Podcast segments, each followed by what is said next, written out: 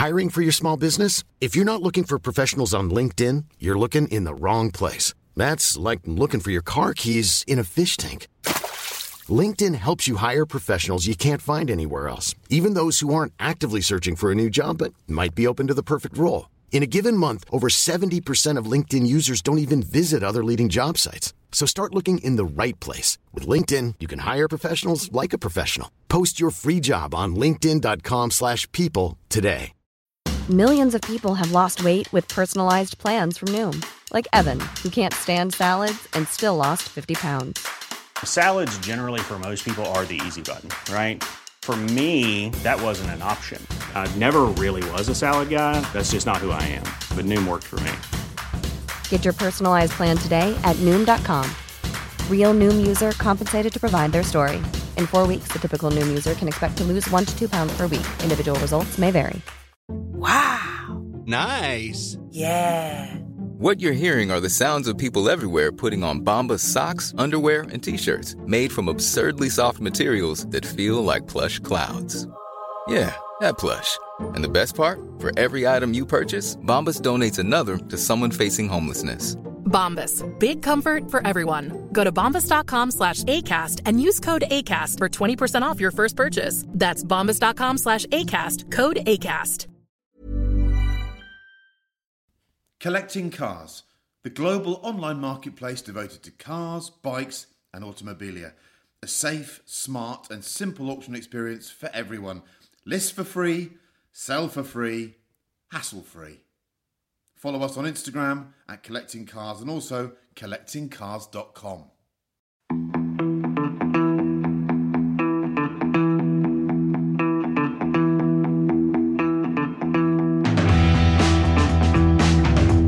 Hello and welcome to a Collecting Cars podcast. It's been a long time. I'm Chris Harris, your host for today. Sorry about my slightly nasal delivery. I've uh, I recently did the Cinnamon Challenge for a popular TV show and I can't breathe now, so I'll be suing the BBC soon. Um, my guest today is someone called Manish Pandey. Now, those of you that are into the genre of motorsport films will know exactly who he is. Some of you won't. So I'll also introduce him as the man behind, and I think the the credit was scriptwriter and producer of Senna. of Senna, okay, which has to be the greatest motorsport documentary ever produced for me. I think so many of us remember that film. So, Manish, thank you for coming on the podcast. Um, this is a very interesting man. He's got a great story to tell. And first of all, I want to launch straight into Senna, how it came to be, how you managed to persuade uh, Senna's family and Formula One and Bernie Ecclestone to get involved, because this is this is a smash and grab story for the ages. So, Manish, welcome and take us from the start. Why did you want to make it? How did you make it happen? Ah, I I actually loved him. I think that's always a great place to start with people like this. And um, he was my absolute hero as a teenager. And um, but I can tell you, um, everybody remembers Senna for Monaco 1984, driving out through the rain in the Toleman. It's like, yeah, it's, I watched that race. It was um, it was all fantastic. But my first real memory of the man was um, Murray Walker talking about the 85 season that was coming. And you just saw this black and gold JPS Lotus. And just I just saw Senna in that black, in, in, his, in his black overalls. And uh, there was something about him, an incredibly handsome guy, but there was something about his eyes. The way he was looking at this car was, I mean, I, I've been addicted to Formula One since I was 11, but I'd never, never seen anyone look at a car like this, walk around a car like this. And meanwhile, Murray Walker is telling you in voiceover if there's a guy in Formula One who can win the world championship in his first year in a competitive car, you're looking at him. And Murray was God. So if God says that this guy is quite possibly the most God. naturally exactly If God says, here's another God, it, he must be a god. And I just remember absolutely, I I just loved him, and he could do no wrong. And um, Who, so here's an interesting thing. F- Formatively, we have our racing heroes and your Yes. shadows like us. Can you remember who your hero was before Senna came on the scene? Oh yeah, yeah, yeah. No, Who was it? Oh God, it was Nelson Piquet. And isn't that a terrible way to sort of say it in the day? No, so uh, Ma- by the way, Manish is a man of colour. exactly, exactly. Just to be, Oh God, no! I say the thing about Piquet, what I used to love about him, and I, I guess you would call it a childish sense of humour. And you've got to remember when we were, when I was a kid growing up in the kind of you know early '80s and things, Formula One started four minutes before the race, and it finished with the checkered flag. There was no podium. There were no long bits of intro explaining this guy's into abseiling, this guy's into whatever. What you had was what you got. And um, PK would always manage, and it was a classic thing to throw some bit of character into what you were watching. And that's why you like these guys. I mean, look at look at the success of Drive to Survive. They Yeah. don't need to have massive spills.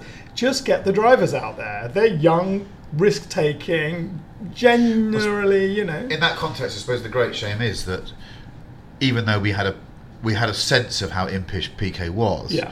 we didn't know the full story of just what a lunatic he was. Yeah. Yeah. So you go, so you go Piquet to Senna. You're captivated by this And gold also, just by the way, car. both- don't forget that they're both Brazilians, okay? And Yeah. I am, as you pointed out, a man of colour. So I As, rather. as I can say that because I am as well. By the way, for those of you that can't see this, I have no idea who I am. I can say that. so, I- so the, the, the but the, the joke is, of course, you've got these South Americans coming into a very heavily European sport, and they're both they're not. They're obviously white men, but they're tanned white men, and they kind of come to Europe, and they're uh-huh. showing kind of all the. There's a whiff of cons- calypso there, isn't there? Yeah, exactly that. It's exactly that. That You've just got this idea that you have these non-Europeans coming in, and they come in, and I, I love this about Senna more than anything else. He he had a rep for being the sort of you know wild this, wild that, and you know I remember Jackie Stewart tearing him one for you know after the accident with Prost. Saying, you know, you've been involved in more accidents than anyone else. You've been involved with more, you know, contact. Da, da, da, da. The, the truth is also Senna was probably more technical than people give him any credit for. And I think 1988, I think it's a really interesting year because uh, if you look at Prost at the end of that year, the Australian Grand Prix, he won that. And uh, he said, he says in a sort of you know, classic Prost way, said, you know, normally at the end of the season, uh, you add up all the points, point and the person with the most point is the world champion. And uh, this year it was a little bit different and, you know, but no problem, no problem at all. You know, so he's basically explained to you that he should be world champion, Yeah. but that Ayrton Senna did it because of some parenthetical issue. Senna's not stupid. They had the best car, they knew it. It was the guy who was going to win the most races, was going to become the world champion. And that's not because Senna was brash or stupid or whatever. He knew what the rules That were. was that was Terminator year. Vision. Correct. Binary ones and noughts. I know what I need to do to win here. And, and that's exactly, and that's a beautiful way of, of putting it, was Terminator Vision. And I love that focus. I think that focus is just, for me, that's what it was about. And actually, Bernie's often talked to me about, you know, kind of, oh, you know, it's about who wins the most. It is about who wins the most. But actually, do you know what it really is when you're a kid? Actually, no one gives a crap about who wins the most. I care about who's the fastest. Yeah. That's what you care about. That's who is where, the fastest? that's where you get the Villeneuves. That's where you get the people that captivate. Right, we're digressing massively. I've got to. No, pin, I'm gonna have to. You are a slippery eel. I'm going to have to pin you down here. Okay, so- so we need to. I want. So you've gone from Yes, this. yes. You're captivated Yes. by this Brazilian. Yes. It's 85. You've Yes. got a Lotus. Yes. So so fast forward. We we have and we can go back into your love of Senna and why you got to that Sure. point. But I want to understand where you were in your life. What year it was? Was it 07, 08 around then that you did this, or was October it? 2004. I Was it that so early? Yeah. Okay, sorry. There you go. Yeah. So, so how did you come to be in a position where? And and I will go through this later on. Manish is a is a, is a polymath. He's a qualified doctor. So you, you you're a doctor, and suddenly you, you're going to make a film about Senna. It's a harebrained idea. How did you go about it? How did you persuade everyone to do it? Okay, so in a nutshell, I uh, actually, four years earlier, got my first rom com commissioned by Working Title Films. So they really liked it. I did another one. They really liked it. The problem was they weren't getting made for various reasons. And uh, what was really cool, though, was that I'd worked with a head of film for a year and I married her. And that was really rather wonderful. Oh, so clever, clever. Exactly. So we're now getting into high high stakes nepotism um, uh, or, or insider trading in film. So Nat um, had worked with a producer, James Gay-Rees. They'd done a, a zombie movie together, um, Long Time Dead, I think. And um, James actually had read in 2004 a series of articles in the Times about the death of Senna, and he thought, "Oh, wouldn't that make a great documentary?" James. Gay-Rees. Yeah. And James, um, through various mechanisms, had a three picture deal at Working Title. at the time, and he pitched the idea of the death of Senna to Eric Fellner, co-chairman of Working Title. Now Eric's a big petrol head, and he loved the idea of this. But it was the death of Senna, and my wife said to James, "Oh, you ought to meet my husband because he is mad about Formula One. He can write, and uh, he really knows about Senna." So I met him actually in his office just upstairs, literally 100 yards from where we're sitting now in October 2004. And he said, you know, and we should call it Three Days at Imola, and it's about this guy, and he arrives, and it's his death. And I listened, and I just said, no, won't work. And he went, what do you mean it won't work? And I said, it's powerful, but to really understand Senna's death, you had to understand his life. And um, I then talked to James for an hour about Senna's life. You know, Brazil 91, about being the kid from Brazil and coming out here, about the hardship and everything. And he said, Can you get that down? You know, can you write that? And I spent, I think it was a couple of months working on a 10 page outline. And uh, the structure in filmmaking is actually hasn't changed in 100 years. Three acts, they kind of approximately a quarter of the way in, you, you got a switch. Yeah. Uh, you then another 50% of the story, then you switch into the third act, and that's how it works. So my first act was actually from the rain in Monaco to him becoming world champion. So we're doing four years in a quarter of the time. And, and everyone was like, well, well, I mean, aren't we missing lots of stories here? And we're not, because what the story is about ultimately is a really good guy in a really bad world, a Yeah. really tough world. He's very pure. That's the thing about him. And it's that, that classic line from uh, Al Pacino in Godfather 3. Not a good film, but that great line, just when I think I got out, they drag me back in. And that's Formula One. And, and it was amazing because what you have when he wins that championship, that's when the target's on his back. That's when it starts to get tough. Yeah. And so you have this whole second act, which is going to be about him trying to establish himself as the best. Finally, in my opinion, establishing himself as the best. But like everything else, I mean, this just lives on the edge of a razor blade. Yeah. You know, that is how big the edge is. And then bang, you're into Imola. You're into the third act. And, and I remember a few people saying So saying, the outline that you presented Yeah. was accurate to what you ended up making. Oh, eh, in the end, I mean, scarily faithful. That So, once, so once you, because I've never, I've never been bold enough or brave enough to undertake something like that. So you're there. You go, I've got someone to commission this film. Someone wants Yeah. to make it. Yeah. The outline's been approved, Yeah. and also it's been approved to my design. So I'm happy with the fact that they're, they're going to make the film I want to make. Yeah. Then what do you do? You, you, you don't have Bernie Ecclestone's phone number. You can't just go right, Bernard. Um, I want access to all this archive. How on earth do you go about it? So, July, I can even tell you the date, in fact. It's just this is how I'm saying it all is. June the 23rd, 2005, following year, James had sent a few emails to the Senna Foundation. And just by chance, Bianca Senna and uh, the head of business affairs was going to be in England that day and had some time for some meetings. So uh, we met Bianca and this guy called Celso Lemos. And uh, it was a nice formal meeting, and it was a little bit stiff, but there was something really nice about both of them, I really felt. And I got to talk a little bit, and I think this is just a big lesson in life, actually. You can have whatever personality you have, whatever it is good, bad, and different, personable, non personable. But there is nothing like having knowledge. Yeah. Okay, nothing, nothing like having knowledge. I just say it again. You know, if you know what you're talking about, it really doesn't matter if you're wearing the wrong even sweater. the people who who are listening to you know they know nothing about it, they everyone has an authentic authenticity filter, don't they? They know he knows his shit. Correct. Exactly that. So we sat down, I talked to him about it, and then uh, Bianca had other meetings to do, but Celso did have time. So uh, we went to lunch. He asked a thousand questions at lunch. And it was actually, it was a, you know, presumably, it, it really was like uh, uh, a quiet, it felt like a quiet um, interrogation. And then But at this point, how many how many times do you think they've been approached? So we found this out. film? So we, we, we actually found this out. So this is 2005. Okay, the original Antonio Banderas Warner Brothers project was 1995. So in those intervening sort of 10 years, he said to us we were getting eight offers a year. We're getting an offer every month and a half. And the family were just saying no to everything. And he said to me, it was incredible. He just sort of calmed it like he said, You need to come out to Brazil. You need to pitch this directly to Viviane. I can make that happen for you. Can I give you a bit of advice? You speak beautifully, but she's audiovisual. You need to bring something visual with you. And um, I think you'll get this made. He said that. And I remember you know, James and I looking at each other going, oh, it's unbelievable. Um, it took us till March the 5th, 2006 to get that meeting.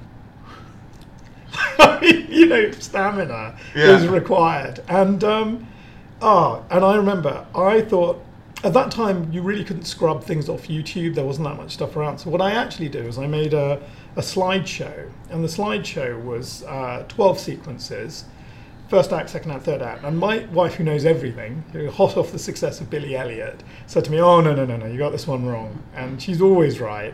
And I said, what way is this wrong?" She had five minutes, ten minutes maximum. And she, she said, "How long is your thing?" And I timed it, and I'd got it beautifully down to 38 minutes. so she was like, they're going to fall asleep. Yeah. And I said, you know what? The other thing I think I share in common slightly with Sam and that is um, OCD. Like he would personally pore over every semicolon in his contract. And I just have a feeling the family are like that. So this is one of the few times I think you're wrong. And she said, well, you know, it's your funeral, all the rest of it. So James and I get on the BA jet. It goes 400 yards down the runway. I've never seen anything. The pilot literally stopped the plane and said, we have a problem. 45 minutes later, we're all being turfed off the plane. This meeting has taken 10 months to put together. I have a three week old son, and it's three in the morning. So um, we're on our mobiles. The plan was to arrive a day before because no one wants an IT failure when they go and present something like this, especially if it's 38 minutes. And I always have music, you know, a lot of music. And so uh, I go home. We get a call from the airline. The flight is actually, uh, in the end, it was 20 hours delayed. The bottom line is this it meant that the day I arrived in Brazil at 4 a.m. in the morning, at 10 a.m., we would be meeting the Sennas. Six hours later. Horror story. Uh, but honestly, just the whole thing was just, oh my god. So we got to the hotel, very ritzy hotel in Sao Paulo. Celso met us, and then first moment. Cel- Celso. Celso what- Lemos, sorry, was so the what- head of business affairs. His For the- job for was the to- for the. Senna Foundation, and his job was basically to say no in a very charming way To That was his- everyone. to everyone. That's what he'd been doing, and that's what he did. Yeah. Except to us. Yeah. So Celso came, picked us up at the hotel, drove us to the Senna family building, the foundation building. It was a building that Senna himself had picked. The top five floors would have his build, uh, businesses. The helipad was on the top floor. There was one lift that took you, you know, classic, the one lift that takes you right up to the office. So we parked in the underground car park. We came out and so Celso said, Oh my God. And I said, What's wrong? He said, Not what's wrong. He said, Do you see who that is? It was Senna's dad. And he said, in the last three years, I haven't seen him here. He said, that's just he introduced us. So I got to shake hands with him. Big hands, big man. Really, I don't know how you would describe his face. He, he, he had that face that had seen everything Yeah. you know. And they used to say about him, he had Midas hands. He could take any business and turn it into gold. Very formal man, very lovely man, very, uh, you know, very methodical. Anyway, so we shook hands, and I Celso said that's a good omen. So we go up. We're going to the small office where I'm going to present.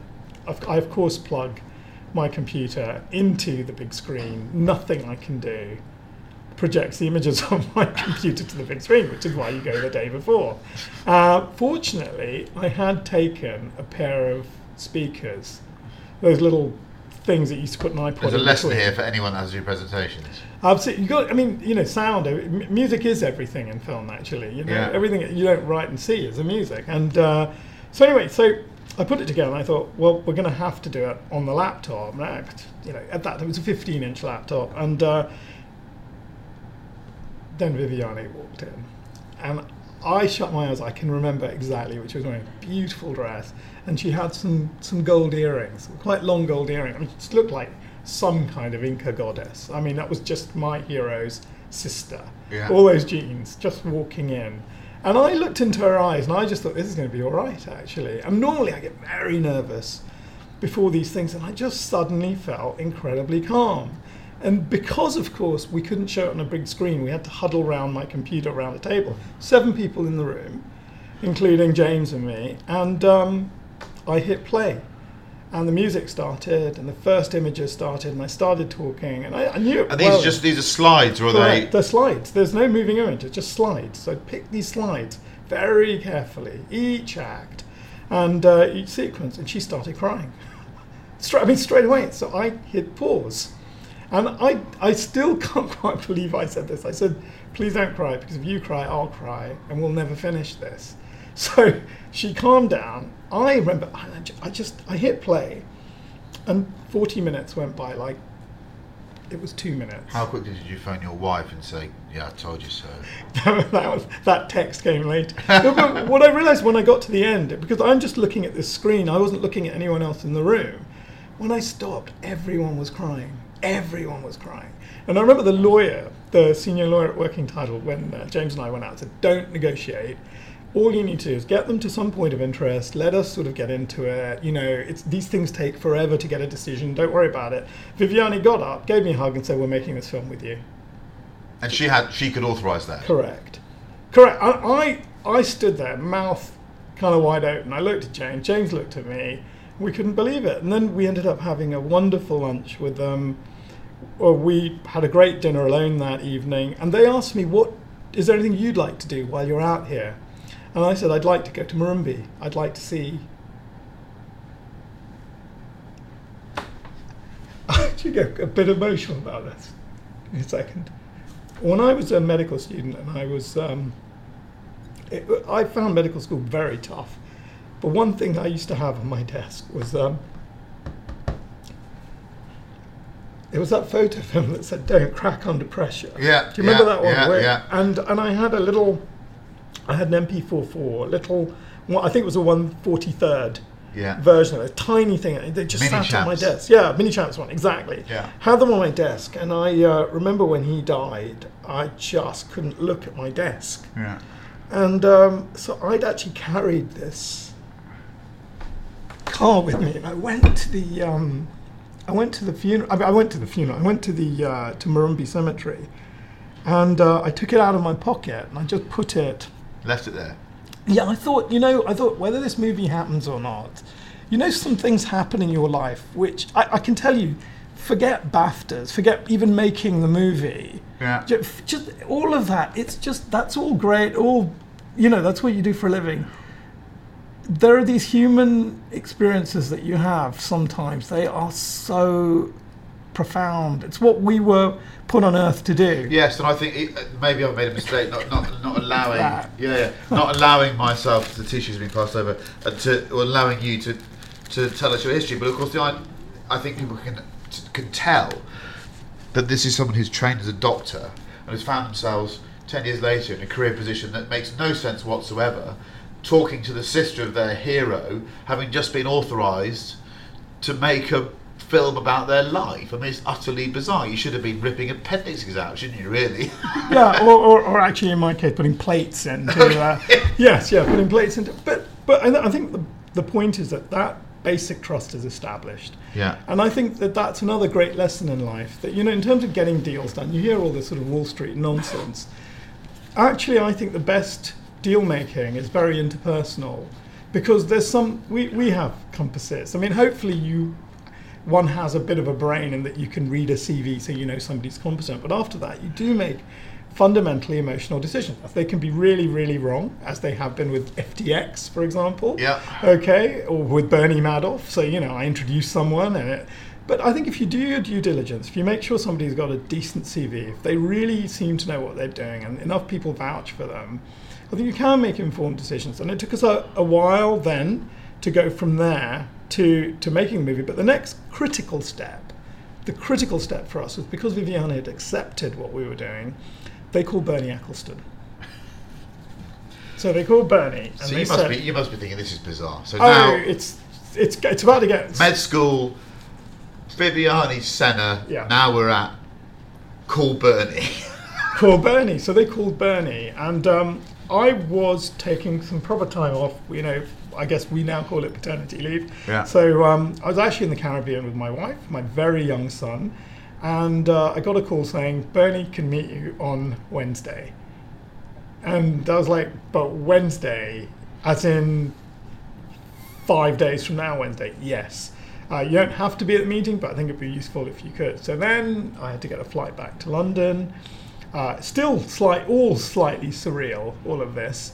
And um, went to Princes Gate for the first time in my life. Went there, you know, the doors open, very nice receptionist, all those meeting rooms, and we were in. I remember we were in the room that is they nicknamed it the Playboy room because you go in very small room comparatively, but on the back wall is a Playboy bunny, and then when you get close, you realise it's a painting made up of front covers of Playboys, and they're all about a centimetre and a half by a centimetre. It's like it's a mosaic of uh, Playboy. Anyway, so sat there, met their head of uh, media rights, had a long chat with him, and then and then Bernie came in, and I will never ever forget this, as long as I live. And he wore a tie, had a white shirt, black trousers, and he had a tie. He had a black tie on, and he didn't sit down. It was amazing. He didn't sit. the Was he wearing jeans or slacks? he was wearing black trousers and they had a very, very sharp crease. And uh, no, and I just remember he um, he literally he he leant on the back of a, a chair, slept over. We were sitting down. He listened, and uh, there was something about him. I have to say, I just really liked. Just immediately, he walked in. I know what it is. I think he projects listen, if you, you're smart around him, you realise you are facing someone who's 10 times brighter than you, for sure. I get that. Um, and he has got a sense of humour, but there is an energy he has, you know, like getting too Buddhist about this. And I just really liked it. And he asked us a couple of questions about what we want to do, how, how, he, how he could help, and the answer was obviously archive. And you'll remember nobody had made kind of the archive docs before this. Yeah. I don't think anyone knew what the archive was, did no, they? No, so I knew it was in Biggin Hill, and Yeah. I knew I knew of it. I didn't know how extensive. I had no idea what their rights were. You know, what percentage of Tender's Life would be Bernie Archive versus something else, and um, you know, we were having to guess all of this stuff. But we did talk to him, and I think again, you know, I think Intelligent Man. I think going as working title films was massively helpful. I think having the Senna endorsement because they'd never phoned anyone. They'd never, sorry, they'd never phoned Bernie to, to say anyone, you know, for anyone else. Yeah. That's what I'm trying to say.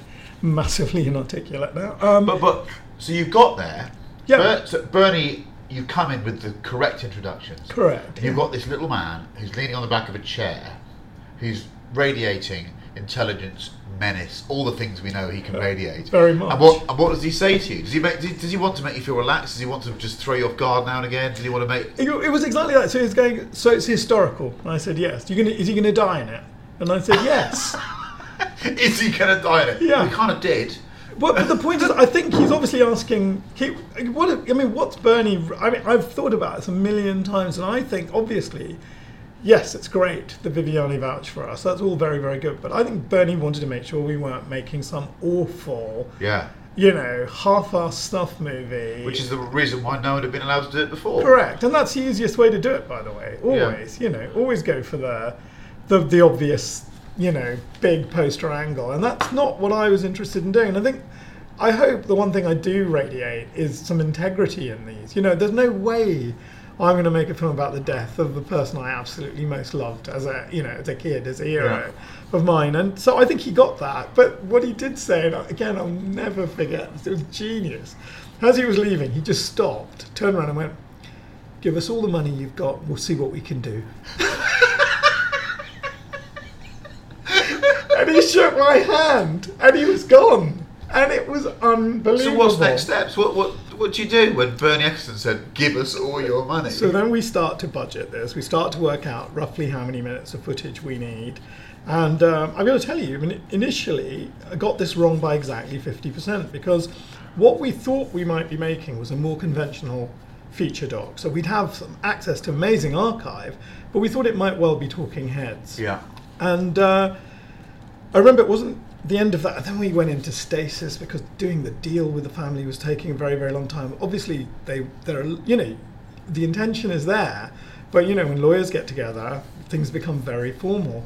If somebody had told me from the moment Bernie had kind of winked and said yes to the moment we actually got going would be another almost two years, I, you know, I would have been looking at things, but th- you do these things out of love. I mean, you do these because you just get up in the morning and go, we've got to make it happen, no matter Yeah. what. And so I think it was about six months later, um, James, I think, had worked with Asif Kapadia in, I can't remember whether maybe in advertising or something, but he knew him. So we met Asif, and he was just the right guy. I don't know if anybody's seen the film The Warrior, which was his first film, won two BAFTAs, really should have won the Oscar for Best Foreign Film. It's just beautiful, and it's really what I call filmmaking. Yeah. You know, he what you're supposed to do when you make a movie, it's in the title, make stuff move. And if you can get rid of dialogue, get rid of dialogue. Try to make that the whole point is you've got this moving camera, make it move, tell Yeah. the story in pictures. And he just had it. And I remember we, a, fr- a friend of mine who is now an unbelievably um, cool plastic surgeon. He's the only person I know actually who's a plastic surgeon who has a world record in radio hamming. They drop you on an island. You have 24 hours to set up a mast and do Morse code as fast as possible, and it has to be acknowledged by someone else. And you do that solidly for 24 hours, and then the And person this, with the most This is a known task that people actually do. did people go and do this? This this is radio, Radio hamming. hamming. This is what they do. Right, and he, a new one I've his heard. name is Marios Nicolaou, and he holds the world record. He's also an unbelievable plastic surgeon. And I remember at the time he uh, was the only person our health secretary, Lord Darzi, would allow anywhere near his computer. Because Marios makes the kind of guys who build Saturn V rockets look very, very ordinary. He is so good. So Marios created a little program to um, rip YouTube clips.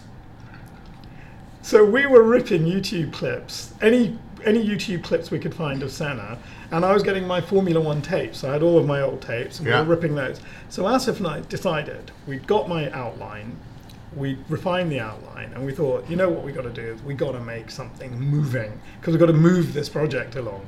So he and I, we spent basically, I think it was five days in my study cutting an eight and a half minute promo for this. Three acts, exactly the acts I've said. Yeah. Act one, Senna makes it world champion. Act two, by the end of it, he finally wins his third championship. Act three, Imola. We put it together, we added music, one piece from Blade Runner, which I remember, you know, there's no chance in hell you could ever Yeah. option or buy that. And um, Vangelis, wasn't it? Was it was Vangelis, exactly. Yeah, it's, it's beautiful. Actually a piece of music I was thinking it was called Rachel's Song, which never made the movie. But um, we put this together, and as we finished this, it, I'd love to claim this as my idea. It wasn't mine, it's 100% his. He turned around and looked at me and Oh my God, you know what? And I said, What? He said, We don't need talking heads. We just need to do it like this. And then I just thought, you, you know, in that moment, you just go, you're, up, you're not even 80% right. you're 100% right. The only problem is, by now we'd agreed deal terms with Bernie and it was for 40 minutes of archive. We now needed 80 minutes of archive. And um, without going into the details of the contract, let's just say that for the 41st minute became punitive. So we went back to see Bernie's lawyer. And Bernie wasn't Princes Gate again. Princes Gate, back we go. And uh, went, went to see them and said, uh, look, we've got much further with this project. This is what we need. He said, so what do you need? We need double the footage. Who's David Copperfield? You're there with the cap out, aren't you? I mean, it, it just please, sir, can I have 40 minutes more? Exactly a that. man who's notoriously generous when it comes to giving away his IP. Well, you know what, though? I've got to him a little bit. As I said, he does take things at face value sometimes. And so I explained this very, very reasonably. Just said, look, we need 40 more minutes of archive. It's not that we won't pay you. What we can't do is go get punitive, but we will pay you the same amount per minute as we do for the first 40. That we can afford. That we can afford, and we can make this with that. Anything else? Yeah, we'd like to come to the archive. And I just got this look, and you want to come to Biggin Hill? Yes. Well, what do you want to do there? Look at the tapes. How long are you thinking about? Two, three, four hours, four weeks. Four weeks. How many of you? It would definitely be two of us, up to four. We need viewing stations. It's like I will put all of this to Mr. Ecclestone, but I think you should prepare yourself for the worst. You're not going to believe this. The next day, it was yes, yes for everything. And I just remember thinking, this is now, we're well into the realms of this project. It's got its own life. It's going to happen. It's going to be beautiful. You just know. There's a moment where you just know.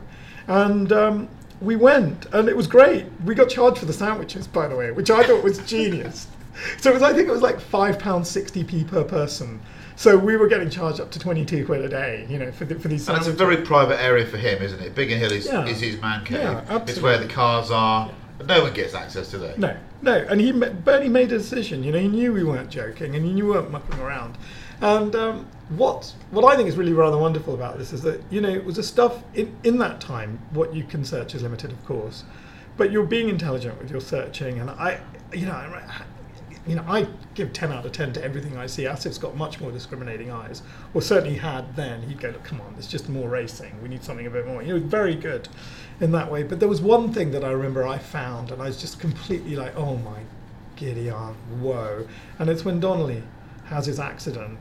I found the shots of Senna in First the garage. yeah. No, but it was Senna in the garage seeing it on his monitor. Oh, get the, I remember that. Yeah, it's a beau- Oh. it's a killer moment because he has tears in his eyes, and then you see the car coming out because he decides he's going to qualify. and Found the shot of the car pulling up just to the edge of the pit lane so he could be the first out afterwards. And it just, I remember seeing that and feeling kind of like, oh my word!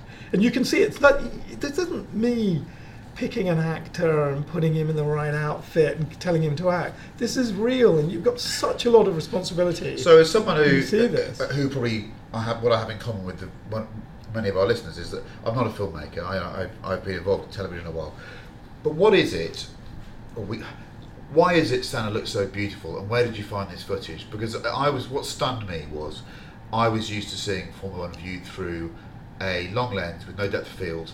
That, that was a sports camera, you know, that films Wimbledon, cricket, and suddenly I saw Formula One in a different way. I saw depth of field, I saw lensy shots. Where the hell did this stuff come from? So, so this is the thing about Bernie is he really. I think I think people really don't understand him, and I think the thing is he wanted to make this a televisual sport.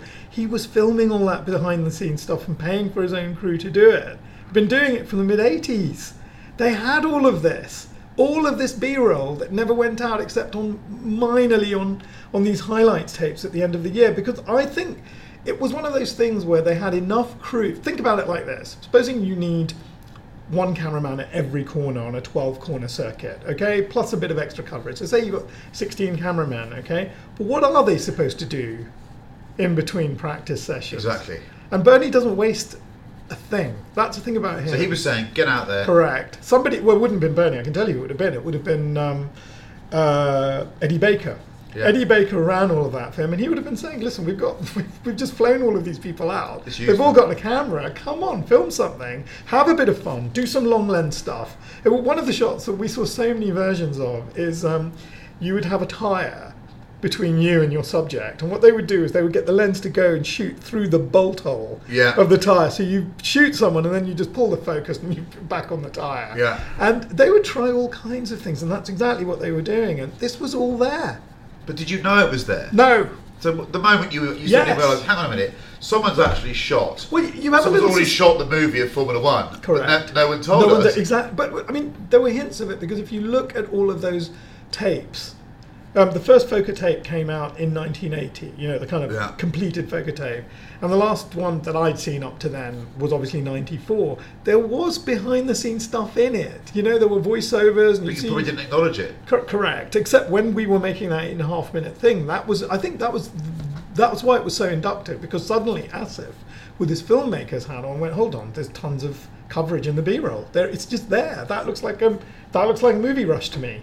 But You know? it, wasn't it also the case that because Bernie was the first person to understand how you might ring fence an event, he owned the IP for what everyone else was producing at the weekend as Absolutely well? right. The case? Absolutely right. If you shoot something with a moving camera within 300 meters of a Formula One circuit from the Thursday before to the Monday afterwards, it's owned by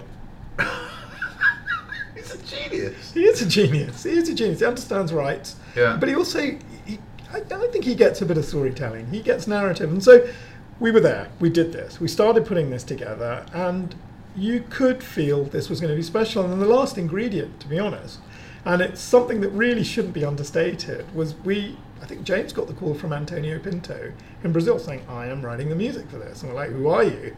Uh, I am a Brazilian composer. I've done some movies with Walter Salles. I've done a few things, and he sent us three tracks. I played the first one again, just lots of tears, just burst into tears. It was Senna, the theme, that lonely trumpet sitting on top of this orchestra that just builds and builds and builds. And um, suddenly we've got this composer who is making the most beautiful music. And it just came together. I'm not saying it was easy, and we got so much stuff wrong.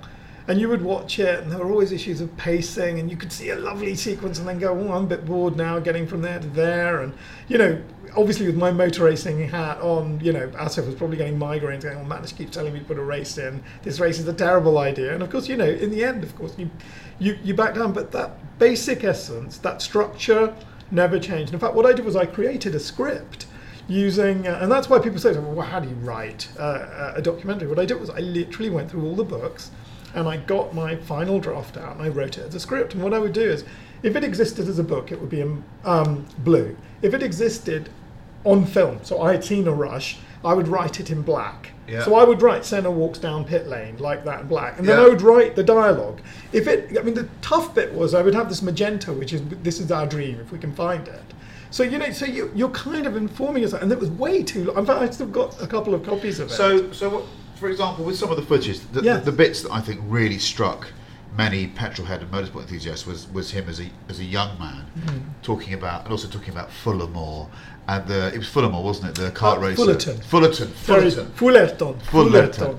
This was real racing. Yeah. I mean, it, it was almost like he was he'd written these mots for this film to be written about his life 30 years later. What it was that that was the crazy thing, wasn't Well, it? Well, can I just say, I mean, that was another piece of in- inductive brilliance from Asif, actually, that. So what happened was we got to the end of this, the story, and that, that's actually from, uh, that's actually from the Australian Grand Prix in 1993. Senna's about to leave McLaren to go on his new adventure.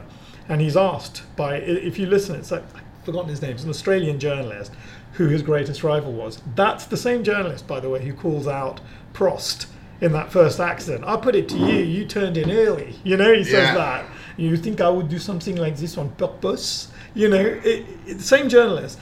And the, there was this absolute moment of sort of shock when Senna doesn't say, "Oh, it was Schumacher," "Oh, it was Prost," "Oh, it was actually Mika." You know, no, he, he, it was the guy he didn't beat. It was the guy he didn't beat, the older man, the first, one who was first just girlfriend better. complex, though, isn't it? First girlfriend complex. It, it's it's a It's a beautiful moment, and I remember, but- it, but it really mattered to us. And I'll tell you the clever bit. I mean, if that's not clever enough, we had this lovely footage that was Super 8 in colour. weren't sure what to do with it except to stick it at the front. And of course, he said, let's stick it at the back. And then now let's add Fullerton to this. And you see him, and you realise how simple. And this story is about ultimately that quest. You know, heaven on earth can exist, but it's simple. And I think people lose that. And that was all he wanted. He just wanted a steering wheel. He didn't even want a gearbox. He Yeah. wanted a steering wheel, a brake, and an accelerator. For him, those three inputs, that's everything. There is nothing else after that. That is the beauty. You can't hide behind it. You can't hide behind aero. Can't hide behind the size of the engine. It's just me drawing better lines than you, repeatedly, getting into a rhythm where there's this precision.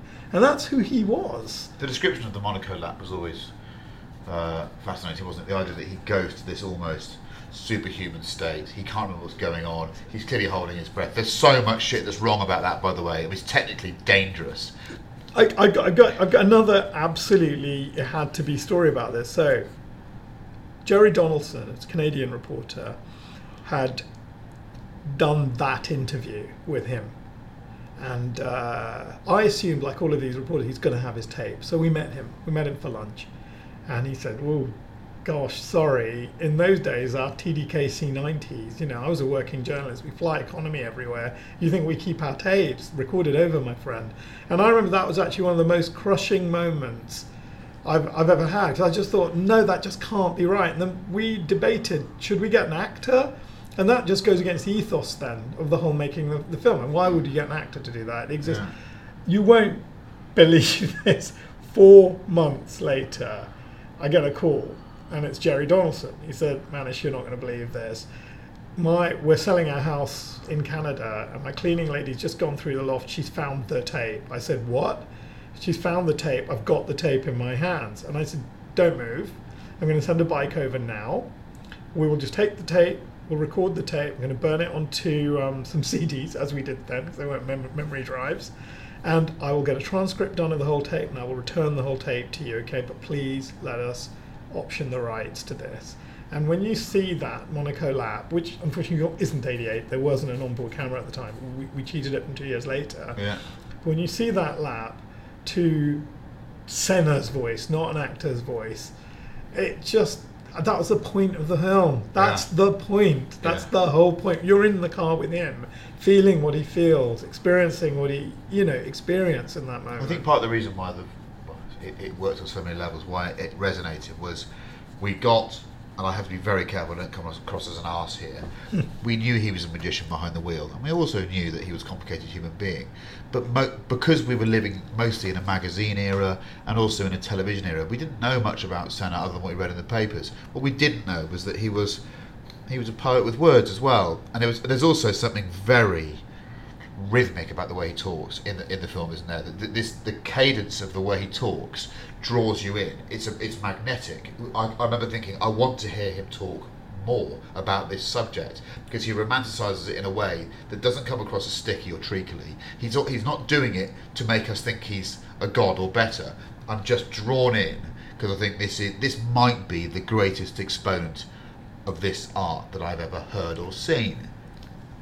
I mean, I, you know, I can't put it better than that. It just that's the point. When he spoke, there was a hush in those press press conferences, and he wasn't. a- He like Bernie, not a loudly spoken man, very quietly spoken, and you had to lean forward to listen.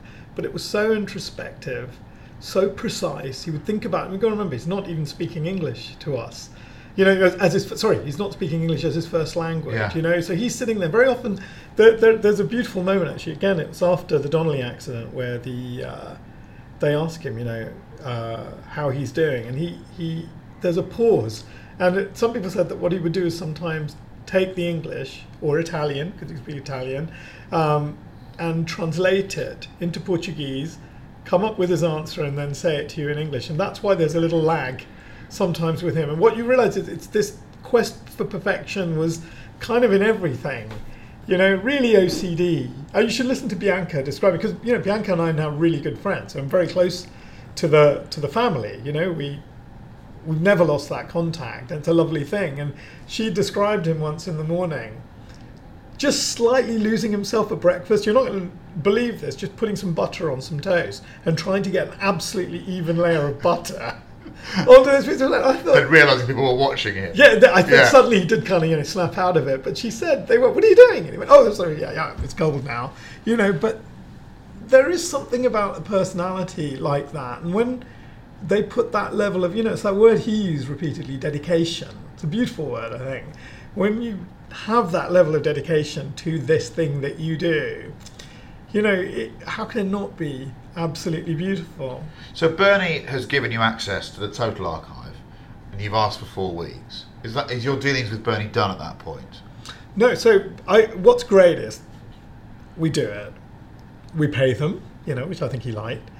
Then what happened was we um, did three really lovely beats now with Bernie after this. When we got to the point where we could show the movie, we gave the office a call. Uh, Bernie's lawyer, Bernie's media rights person, another one of Bernie's lawyers actually, I remember two came, and Fabiana came to see the film. So they came to working title. Explain Fabiana to the. Sorry, so Fabiana, uh, Bernie had Fabiana and Bernie weren't married at the time. He Yeah. just had a divorce a couple of years earlier, Yeah. and uh, he'd been with Fabiana, I think, for about a year Yeah. at that point. And Fabiana's Brazilian, Yeah. and Fabri- Fabiana's a Paulista, and so you know she's very steeped in the art of Senna, and um, she was actually uh, on the FIA. Uh, she, she she used to work, in fact, not not the FIA at the time. She was very she used to work for the promoter of the Brazilian Grand Prix, Right. and he was actually the person who introduced Bernie to Fabiana. So uh, she, she's not somebody who doesn't know about motor racing. That's what I'm trying to Yeah, say. yeah. So the four of them sat uh, with us and they watched a film and they loved it. They really loved it. And what was lovely was How they- close was that to the finished product that we saw? Oh. Basically the It same was the film. film, Yeah, yeah, it was yeah. a film. You know, there Yeah. were you know, bits to do with the colour, bits to do with sound, blah blah blah. But it was a film, and I think what they really they were actually a little bit blown away because I think they expected to go in and see quite a sort of dry doc, and they came out thinking, "Oh my god, I've just seen a film in the afternoon. It felt like a film. That's the point. It feels like a film." And uh, you know, again, you just can't stress. I think Asif's instincts in this enough. He, you know, he was not thinking about this as a documentary, not at all. Thought about this as a feature, all the way through. It was great learning for me because you can you can write and you can do this, but when you see that transcription, you know you learn you learn vertically, and um, so they loved it. After that, um, Bernie came to the premiere. He said he would, and he did. And uh, there were two beautiful moments about the premiere. One thing that I did, which no doubt is completely illegal, I invited Murray Walker, and I got a call from some moron in the accounts office of wherever saying, "Well, how's he going to get up here? He lives. It turns out he lives in Hampshire, and you know it's going to be very expensive." And I said, "We're going to send him a car." Because he's 80 something. No, we're not. We're not going to send him a car. I mean, that's going to cost us, I don't know, it was like 600 quid or something. I said, this is Murray Walker. Yeah. So I actually contacted someone who was working on a much higher budget film at Universal. I said, would you get a car for Murray Walker? and can we charge it to your film? They said, yes, we can. Right? He's And Murray Walker. That's Murray Walker. So we got we got Murray to come up in a car, and I remember came out of the came out of the cinema, and um, I saw Bernie. He said, "Come here," and I was just walking to Murray uh, to to Bernie, and this black Mercedes came by, and the back window came down, and Murray Hiring for your small business? If you're not looking for professionals on LinkedIn, you're looking in the wrong place. That's like looking for your car keys in a fish tank. LinkedIn helps you hire professionals you can't find anywhere else, even those who aren't actively searching for a new job but might be open to the perfect role. In a given month, over 70% of LinkedIn users don't even visit other leading job sites. So start looking in the right place. With LinkedIn, you can hire professionals like a professional. Post your free job on linkedin.com/people slash people today. Hey, it's Ryan Reynolds, and I'm here with Keith, co star of my upcoming film, If, only in theaters, May 17th. Do you want to tell people the big news? All right, I'll do it. Sign up now and you'll get unlimited for $15 a month in six months of Paramount Plus Essential Plan on us. Mintmobile.com slash switch. Upfront payment of $45 equivalent to $15 per month. Unlimited over 40 gigabytes per month. Face lower speeds. Videos at 480p. Active Mint customers by 531.24 get six months of Paramount Plus Essential Plan. Auto renews after six months. Offer ends May 31st, 2024. Separate Paramount Plus registration required. Terms and conditions apply if rated PG. wave design and went, Manish, thank you. I just, I was on a cloud. Yeah. Murray Walker, thank me. You know, he said that was him. What a great movie. And off he went. And then Bernie said, come here. He gave me a hug. And I remember thinking, oh, that's unusual. And um, I think it, I can't remember who it was. It was a motorsports journalist who knew him. Said, doesn't do that very often. You know, you've done all right. I think. I think you can probably ask for a pass. I think he'd probably give you one. And we never got out of touch actually after that. You know, Bernie famously doesn't email, but you can email his assistants. He famously reads everything, and if you phone him, he picks up the phone. You know, he's that kind of human being. Well, that segues into Well, wait, just a, the last thing as well. The last, last part of this is my absolute favourite. part. So, we had the BAFTAs. We won. We won two. I can't. I film. still, and that's unheard of for a film of that type. Yeah, a documentary about motor racing wins best editing and best um, documentary. It was just, a, it was an amazing feeling. So um, the next, I, my son, it was my son's birthday that day. He was going to be six, and he had a meltdown as we were leaving because you have to leave early. And you know, I hope you lose, Daddy, and I mean the whole thing. And my wife brilliantly had kept Harry Potter four behind and said, "Here you go." And went, "Oh, oh, okay," like that. And he calmed down, and I stupidly bribed him. I said, "Listen, tomorrow I'm going to buy you any Lego you want." Okay, and uh, the next day, I was Four is Phoenix. I was yes, exactly. Right, so sorry, carry on. I was um, very good. so I was very, very hungover, as you can imagine. The next day, very tired, and like a clock at five o'clock, he said, "Right, Daddy, let's go and get our Lego." So I just couldn't believe he, he held me to this, dumb me. So we drove to Brent Cross to Toys R Us. I don't know if you've been there on a cold February day, February 13th, 2012. And there are just basically zombies with onesies pushing plastic around and in these in these in these massive tr- anyway, so he, he he found this bit of Lego and uh, we were walking to the till and my phone rang and uh, it was Bernie's assistant saying, "Oh, hello, is that Mr. Pandey?" And I went, "Yep." Because uh, Mr. Ecclestone would like a word with you, and I said, "Okay." So we were in Toys R Us. Are you thinking, what have I done? Yeah, I know. were- I totally like Yeah. something. Oh, something. Um, did I say something stupid? You know, it's something. Anyway, Manish, just want to say, congratulations. We're all very proud of you. And I thought, oh my God, that Bernie Ecclestone just said that. And I said, thank you very much. That's all I want to say. I said, okay. Then he said, what's that music in the background?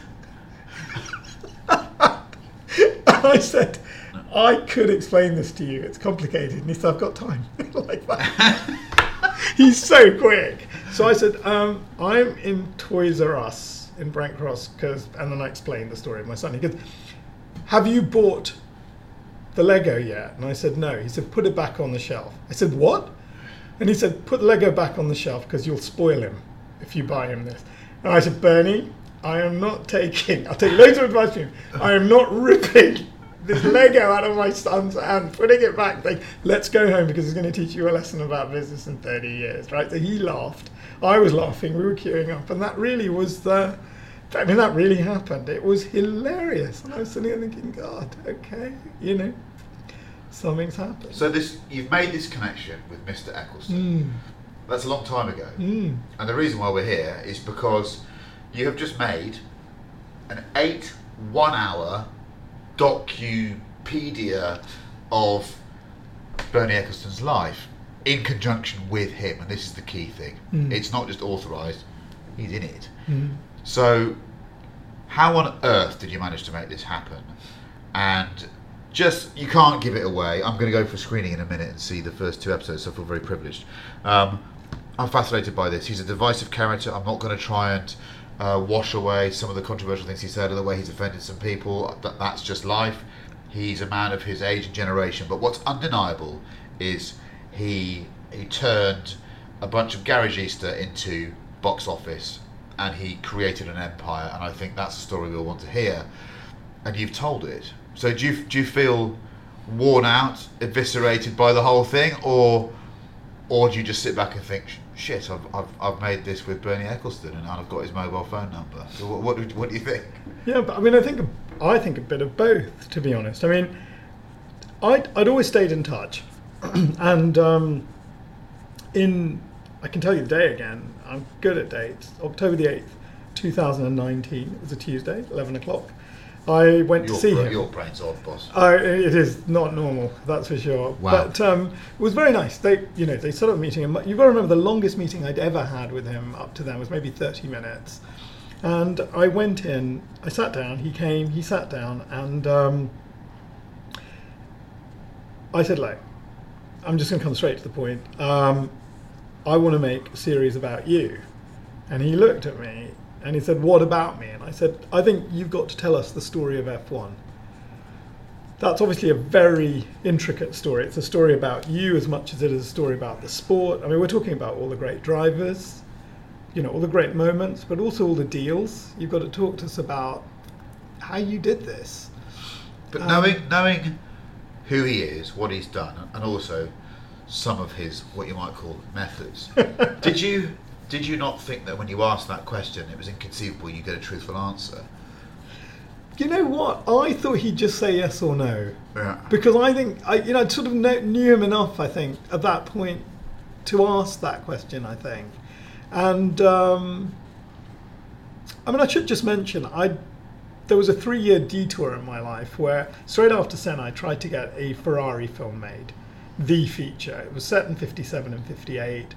I think we got very close a couple of times. Actually, Ma- Michael Mann has just made that film. I know. just So you must be spitting tacks. no, I, I mean, you know, he, it was Michael's project. I mean, look, come on, me versus Michael Mann, who knows, right? I mean, Yeah. but it's pretty obvious who's going to win that fight. But we got close, you know, we got very, very close. And one of the people who helped me enormously was Bernie. Bernie actually owns most of those Formula One cars from 57 and 58, and they all run. And that's why I went to see him about it originally. But it got to the point where he walked halfway down the Abu Dhabi pit lane to talk to Piero Ferrari for me. He picked up the phone to Sergio Marchionne and said, You should do this. And he put me in Luca Montezemolo's office.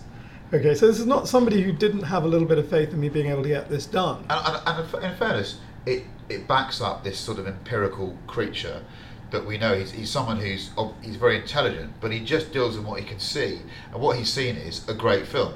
I.e., if he could do that, Correct. he could do the next one. Correct. He's, the, he's the man for the job. Correct, correct. Yeah. Yeah. yeah, exactly that. And I think he's in that way, you know, and this is a man who meets people, you know, in his career. I, I've been trying to guesstimate, I mean, but I would say he's a man who meets at the very, very top level probably one dozen people a week.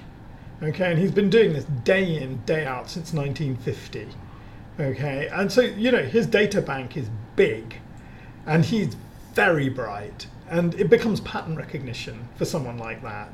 They can tell by the way you walk, the way you stand, the way you speak, cross referencing a couple of clever questions, asking around about you. They can, you know, he doesn't need to do a credit check on you. He can do that with his eyes. He literally can, you know, and I, I sort of admire that. And I really admire someone who keep, keeps their word. As a doctor, in a way, that's the one thing you're really supposed to do. You're supposed to say, I'll do my best, and you're supposed to do your best Yeah. You know, and that that's what you're supposed to do. And that it, it's always struck me that that's who he is. He just treats as he finds. He really does. You don't want to fight with him. But he, but he is controversial. He is controversial. And, and we'll come on to that in a minute because I think that's your, your view on that is, Yeah. is really interesting. Yeah. The, the idea that you know there might be a there might be method behind some of the madness. I- we can discuss that in a minute. But I, the idea that you've he's even agreed to this, I find amazing. Well, what was amazing was he looked at me and he does this thing, and I've, I've now got to know it a bit, having worked. I've spent eight weeks with him in the last two years, you know, a long time, and I can. Th- there are some things, and he's got. He has the most incredible brain. I mean, Professor Sid Watkins used to tell me that man has got an extra lobe right? He really has. Trust me. You know, y- you know, Prof was no dummy. I mean, he was super bright, and he just said, no, no, no. I don't think Bernie. Wait till you get to know him a bit. I mean, he is just the next level. You know, I went to Cambridge. I spent time with some really serious mathematicians, people who had to take marijuana to slow their brains down enough so that they could string a sentence together, but who could literally do string theory in their sleep. You know, get this, okay? He half his brain is what I call a, an unbelievably well-developed bookie brain, Yeah. instant calculation of odds, and the other side is unbelievably incisive when it comes to people. And somehow these two things communicate. In fact, I got invited to a very, very ritzy dinner uh, four months ago in Florence, five months ago in Florence. I can't tell you who was at that, but there were two Italian people, a husband and uh, a wife. This husband said to his wife, uh, Darling, who is the most intelligent person you ever met in your life? And she went, Benny Ecclestone. like that. Bang. Yeah, bang. And I I sat there and I just thought, wow, okay. A lot of people vouch for this, but he's he's beyond bright. Okay. Don't don't you know don't be fooled by age or anything. I mean, he's just bright. He just sees things So- in, so in the TARDIS way. So anyway, so he did this thing. He looked at me. I asked him, "Let's. Would you do it?" He looked at me, and you could see he was doing a calculation. And what Bernie understands is when he says yes to something, he's actually saying no to something else. He understands the world as a closed system. So all these people who say yes to everybody are actually liars because they're saying no to loads of other people. You can't say yes twice to the same thing. And I could see him doing a calculation, and he said he asked. He didn't, ask me a question. Actually, he said one thing, and let's hope this is borne out. He said, "If you do it, it'll be very good, won't it?" And I said, "Yes, it will." And he said, "Okay, let's do it." And he shook my hands. And when he shakes your hands, it's done. Now you may have to wait a while. There may be all kinds of things that you've got to negotiate between then and now, but it will happen. So, I I wouldn't say I'm obsessive on the subject, but I think I've read all the books that people would be brave enough to write about him. I remember Mm. there was one that was published, I think in 02 or 03, called Bernie's Game. Correct. I don't know who the author was. Yeah, yeah. Now this struck me as it's still the most interesting one because it's a book of two halves.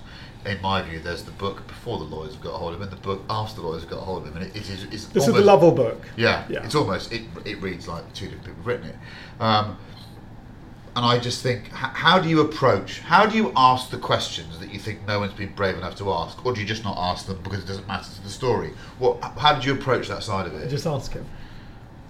Just ask him. You know, it, it was really, really clear because he. I said to him, I think what you're going to understand is that what you've done in your life is so far beyond anything we can get into eight hours. I think you should feel pretty fearless about this. You know, what, what is he, to be honest, what does he have to fear? yeah. You know, he's 92. He has done done it or been there, it's not, seen it's, it. maybe it's not about what does he have to fear. The question I'm asking is, he appears to have, to people, to ordinary people like myself, Mm. he had a very carefully crafted image Mm. of the of the quiet little autocratic dictator that that managed to have a bunch of ego-ridden lunatics that would not be told what to do, he could tell them what to do. That was the thing. He was the ringmaster. He could tell Senna what to do. He could tell Michael Schumacher to shut up. No one else could. And I think when you've got that vision, I'm thinking, why would he want to explode that when he's 91 years old? Why why change that? Why let why let us a peek, have have a peek behind the curtain? Because because that might almost alter that view we have of him. You see, I think that we may have had this view of him from the outside, but I think he worked in a circus where everyone saw him uh, every two weeks. Actually, he spent a lot of time with lots of people, and what you've just said is not really what anyone else ever said about him who knew him. Exactly. And I think that's the point. I think that we, you, you actually should I give you the fundamental reason why, in my opinion, he said yes. Why? Should, should I tell you why he said Yeah. yes? I would love to tell you it's because I'm a genius. I would love to tell you it's because I was going to, no stone was going to remain unturned. You know, I would love to tell you that. I'd love to tell you I'm the most sycophantic filmmaker in the world with a big wad of cash sitting under me, underneath my pillow. You know why he did this? He did this for his son. This is why he did this, in my opinion. And I think it's a wonderful thing to do because I, you know, Ace, I, I've got to know him a little bit. Super clever, so cute, you know, and uh, he's just a little boy. He's a clever little boy, and Bernie's 92. Yeah. And I think, for you know, without sentimentalizing this too much, I think Bernie knows he's extremely unlikely to see Ace married. He's extremely unlikely to see Ace through his GCSEs, right? And I think if someone's going to tell Daddy's story, why not take somebody who you know doesn't bullshit, is very passionate, you know, and who will try to get to the bottom of stories rather than taking them at some form of tabloid value. Because if that's what I wanted to do, I'd try to be Piers Morgan then. Why not be the best tabloid editor in the world? If that's what you're going to do, go and do it. That's not really what I've wanted to do with my life. Did did Bernie have full veto? No, he No. signed his release almost immediately. He said, "You decide what you want to do with this. No veto at all. None. Looking you in the eyes. None." That's, That- quite, that's quite scary. It was scary. It was. Don't, don't get me wrong. I mean, sometimes when we were, when you see it, right, there were moments when I was making this. I suddenly thought, "Oh my gosh, who am I sitting with here?" It's Bernie Ecclestone. Pinch yourself. But the thing is that he he's led this life that is extraordinary. He's met everyone. It's just, it's it's the breadth of it, and I'll tell you. Okay, so invert it. One of the things that, in my opinion, is really weird about Formula One is because the circus arrives at a capital city every two weeks or wherever. It draws the people from that city to the circus. Sometimes the people in the circus make the fundamental mistake of thinking that they are very important because of the people who come to the circus. And Bernie's someone who's always had absolute perspective over that. He can't stand people who prance, who are prima donnas, but he loves people who do their work well. He loves that. Yeah. He really admires that. And I admire that too. Now, we want to get into kind of levels of controversy. You know, I've got to know him as a man. I've got to, yes, you know, this, man, this, this man was born um, on October the 28th, 1930. What views do you expect someone like this to have about a lot of the things that now, you know, I hope my children will be, or my son will be fantastically um, even about. You know, do I, do I want my son to have a homophobic bone in his body? No. Do I think Bernie does? No. Absolutely not. I, I actually, I, I found him zero sexist, definitely zero racist, and definitely zero homophobic. There's no doubt about it. But he's got this very old fashioned sense of honor. And I'll give you my interpretation of Putin, for example. Bernie was a used car salesman. It- it- now, people think a used car salesman somewhere where a person goes and buys a car from him. No, he didn't really do that. This is business to business. He bought cars from very, very sharp used car salesmen. And he sold cars to very, very sharp used car salesmen. And you, the speed at which they conducted their deals would normally mean it's a cash business, and you would shake hands and you reconcile at the end of the day. There has to be honor there. Okay, and this is how it works. And there is a lovely old phrase that these boys used to use. What was that guy like to deal with? Take a bullet for him. Yeah. Okay, now transpose that to the world in which we live, and people say, he says, I'll take a bullet for Vladimir Putin, he means, comma, in the context of doing a deal. Because he has spent so many, he tells a story, we, we didn't include it in the series, because the story, basically because we couldn't find the archive of him, but members of the Peron government came up to Bernie in 1974 when Carlos Reutemann runs out of fuel a couple of laps from the end of the race and say, What do you need to make your team successful? So they start talking about money and they promise loads and loads of money, and the money never comes. Okay, that's a top politician who promises a team, not a circuit, not to, you know, build a brand new track somewhere, just makes a simple promise in 1974, which is n- never honoured, and it's about a crummy amount of sponsorship on side of car. Years later, by the way, I am no fan of Putin. I, I think actually you want to see who Putin is, go and get onto the internet now. Go and see the speech that he makes to the widows, uh, to the sorry, to the Oh, mothers. with the cake. No, no, no, no, no. Watch what happens. Um, he, the, the, no, no, the Kursk submarine disaster. Yes, sorry, that one. Right? He's in an auditorium um, and he's explaining why, um, you know, the ship's gone down and one mother becomes hysterical, stands up, they bundle her out. You see a bloke with a syringe, a hypodermic syringe in his hands. They obviously sedated that poor woman before she came. I've never seen anything that scary in my life. Okay? So I'm no fan of Putin's, but they. Let's look at where Formula One used to be, shall we? Yeah. Brazil was it a military dictatorship then? Yup. Argentina, mm-hmm, ditto. Oh, South Africa, lovely cuddly place in the 70s and 80s, wasn't it? They went and raced where they could get the money. That's the bottom line. It was the bottom line. Welcome to this world in the 70s and 80s and when people weren't fat because they couldn't eat. Okay? This is how people worked. Did he want to make loads of money? Yes, he did. Did he deal with some unsavory people at the time? Yes, he did. Did they come home to dinner at his home? No, they didn't.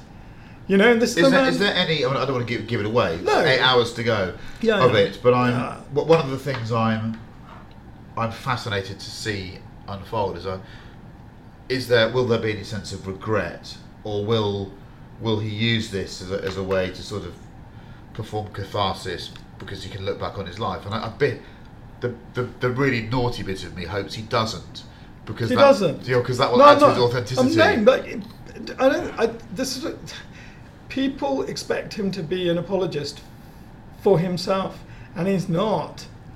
You know, he's fully formed. I think he's one of these people. He was fully formed at about 15. Okay, he, he's just that far ahead of the curve, and he's got a very old-fashioned sense of honor. He's got a very, very old-fashioned sense of justice. He, if you shake his hands, he expects you to deliver. If you don't, you don't get a second chance. That's it. Yeah. Because he's a busy man. Okay, and that's what it is. I, mean, I look at sort of the Lewis Hamilton, Hamilton tra- trajectory, which I find a shame, to be honest, right? But the world is a very complicated world, and I think there was no issue between them. There was no problem. There was no problem there at all until BLM happened. And I think a lot of people of that generation are very suspicious of movements.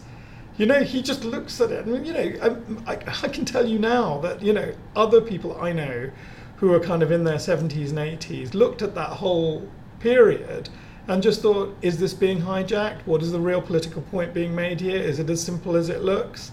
And um, by the way, I think they're wrong.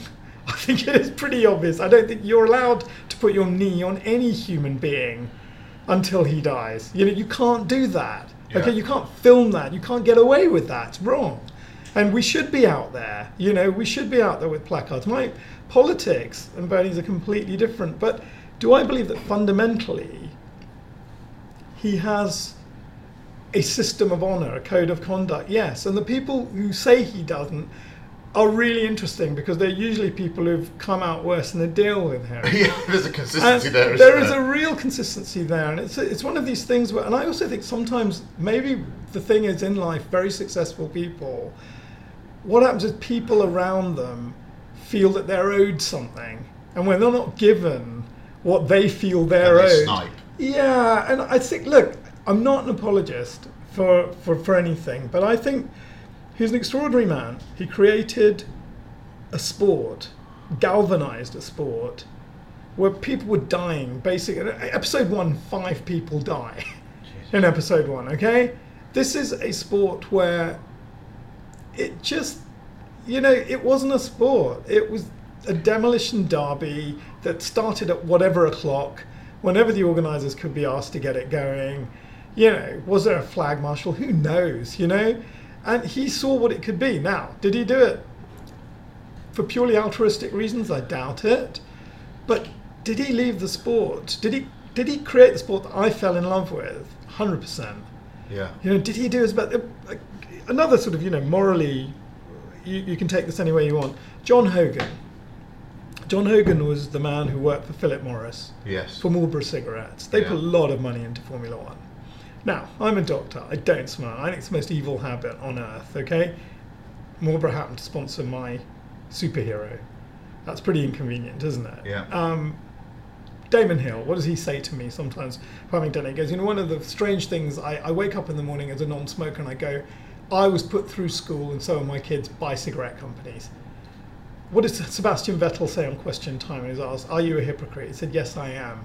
You know, we find ourselves in morally really difficult places in life.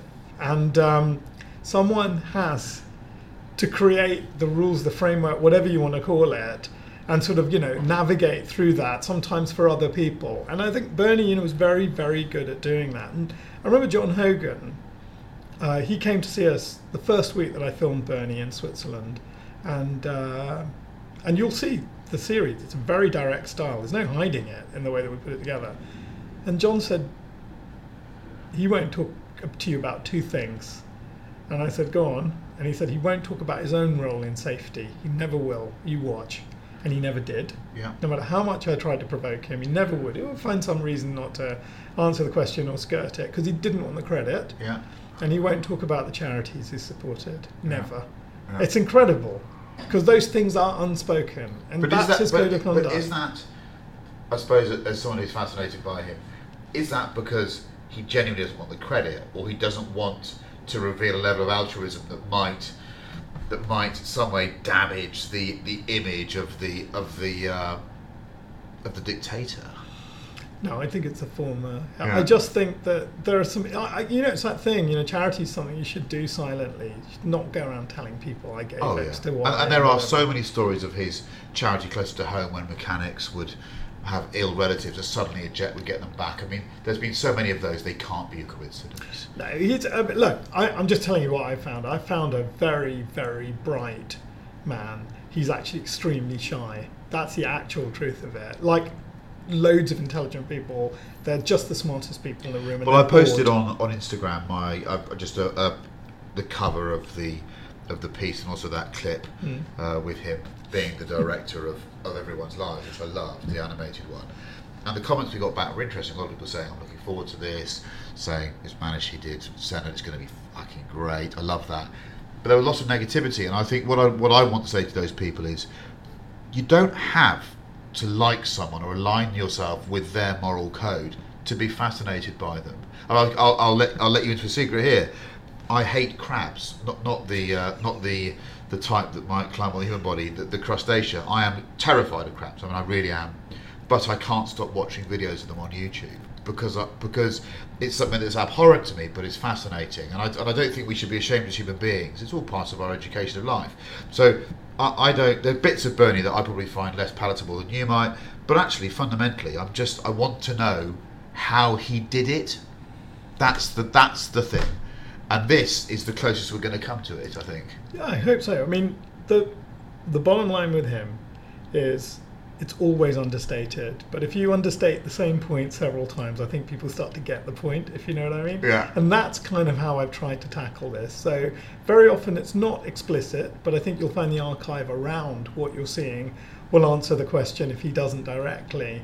And what you see is a very human what you see is a very, very, very human journey. And um, I don't know if you remember, there was a great phrase that the uh, that was used in a in a very sarcastic manner around how uh, the American reporters would embed themselves with the U.S. armed forces during the first stages of the Iraq War, the British reporters came up with a phrase, and I think I'll get accused of this. They weren't embedded; they were embuggered. Yeah, okay. yeah. And I'm, loads of people are going to say this. Go, you know, you just, yeah, yeah, yeah. We've heard it. I'd like to think I'm a, a bit brighter and a bit more objective than to do a puff piece on him, and it's not a puff piece. It'll, the, the, the proof's the pudding, isn't I it? I think so. I think Uh, so. and I think uh, one thing I have to ask you is, he has, and I was going to ask you again this separately, this idea that, that he's in some respects the prototypical shock jock. He has this ability to say something that everyone thinks is a massive faux pas, but they don't stop to think for a minute. He decided to do this for this reason. We'll come to that in a minute. But when you were when you were researching this and recording it, how many times, if you'd had a mouthful of water, would you have gone, Jesus, I can't believe you said that? Every four seconds. Because you sent me a clip, you sent me a wonderful clip, which might be, and I don't want to give it away, but it, it, it, it involves, it was a comment he made about Frank Williams, who had just passed away. So we're talking about national hero status, and he just said something that was so wonderfully cutting about him. I thought no one would have the bravery to do that. Is, is it wrong to say something naughty about Sir Frank? Of course it's not, because he was a complicated human being. There are going to be people that have stories, but only Bernie would have had the bollocks at that point, not to go, oh, he was the best, Frank was a wonderful. He just said something really negative. How many times did he do it? Uh, just you know, hundred times a day. Honestly, and the thing also just with Frank, there's this incredible bond there. It's really difficult to explain. You know, the best way of describing it is that what he's doing is he's basically taking the piss out of his brothers. That's a really good way of thinking of him. They're not his sons. They're like his brothers. They were brothers. It's quite a British arms. thing, isn't it? It's- and it- Yeah. You've got to listen to this out of the UK. I, if you have, if you have close friends, you're nice to them, but you're really close friends. You're really, really close friends. You're horrible to. It's hammer and tongs. Yeah. It's hammer and tongs, and you know, and and that was the point. They they used to spend every working day trying to beat each other, but at the same time, Bernie, you know, said to me, you know, we were there for each other too, and um, I just I just put you back there again. This is a post-war sport. Yeah. In the war, this was not a remote control war. The Luftwaffe were bombing London, Coventry, Liverpool. People were dying on streets. They weren't dying in subtle, unseen ways. A street was gone, and a kid would go, Oh, Mrs. Smith and her whole blah, blah, blah. Kids saw things that no child should see. And Bernie's a product of that war. Yeah. You know, he was he was nine years old when that war started, and death. You know, people got think about what aircraft were like. Yeah. You know, a guy puts your Spitfire together. You're trusting him with your life. Does this remind you of a sport at all? And you get up into this plane. You get to the speed at which you're supposed to take off, and the thing maybe does or maybe doesn't. You go to land. Maybe the wheels come down. Maybe they don't. You press the button when you've got the Messerschmitt in your sight. And maybe the guns work. Maybe they don't.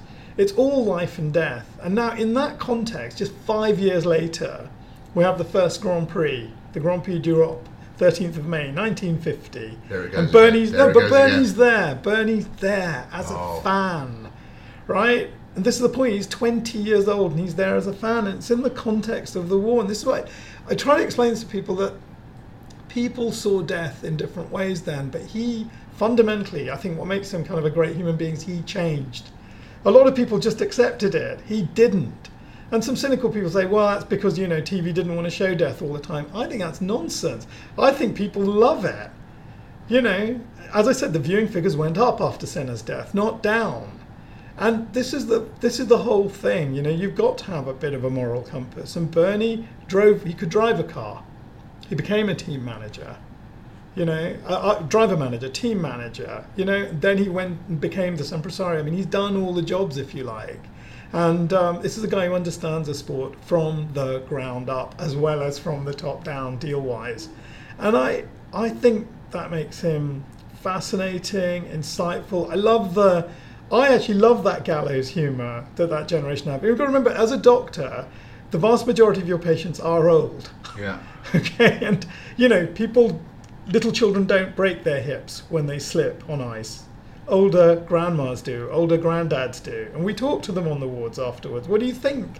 Wh- Where do you think their humour is? Do you think do you think some guy in his sort of late seventies sees a good-looking nurse? Do you not think he transforms into Sid James in that moment? Yeah. Of course he does. Does that make him evil? I don't think it does. I think you have to have a little bit of latitude about people. Yeah. It, it's about respect, you know. It, and I think respect at all costs is quite an evil thing, actually. You've got to respect me. Do you understand? Do you know who I am? You know, I am the customer. Well, you could be a rude customer, in which case, does the shop assistant have to respect? Do they? I'm not sure that they do. I think respect's a real two way street. You try to put yourselves in the shoes of someone else. Okay, if you try to do that, try to empathize in your life, make you a good filmmaker, that's the first thing. Yeah. That actually makes you a pretty good human being. And actually, if someone can see that you can see their point of view and then argue that their point of view is wrong, I would argue that you will probably change their minds better doing that than shouting at them, Yeah. telling them they're this, telling them that Was there any point at which you discovered a level of ruthlessness that you were uncomfortable with with Bernie, or, or that you thought I need to give the viewer a note to know that this is is a bit he's overstepped the mark here, or this is too much? Were there any were there any points like that or not? I mean, weirdly, um, not quite in the same way that you say it, but there's a moment when Francois Cevert is killed at Watkins Glen. You'll see that today. Um, Bernie tells Reutemann to get get in the car, and Reutemann's seen what's happened, and he explains it to him in a very nice way, but he does basically tell him to drive. Yeah.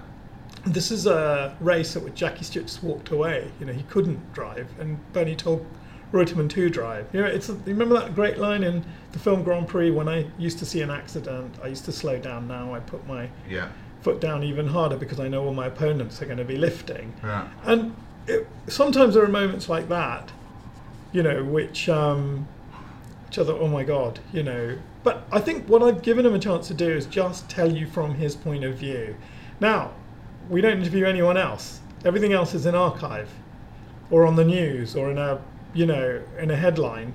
So you you can make your own decision and decide if I'm kissing ass for eight hours or not. I would argue that doing something in a very, very partial way, as long as all the other things are there for you to make your own decisions about, you, you decide whether he's ruthless. You decide whether you think he owned the business that he sold. I fundamentally think he did. I don't think he ever pulled a fast one. I think, weirdly, actually, I think it was in such annoyingly plain sight that all the other people, they were really furious because of it, actually. They were furious that they all wanted to just drive cars.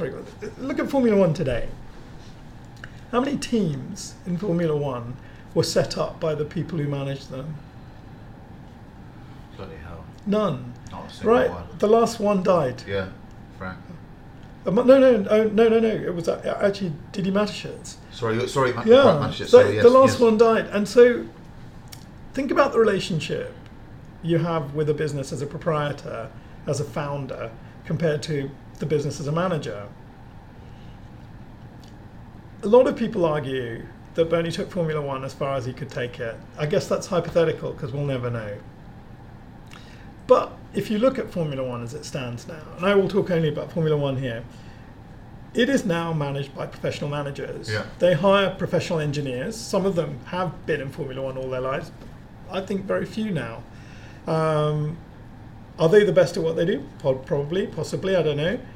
But what you have, you have these professional managers, some of them with a motor racing background, some of them not.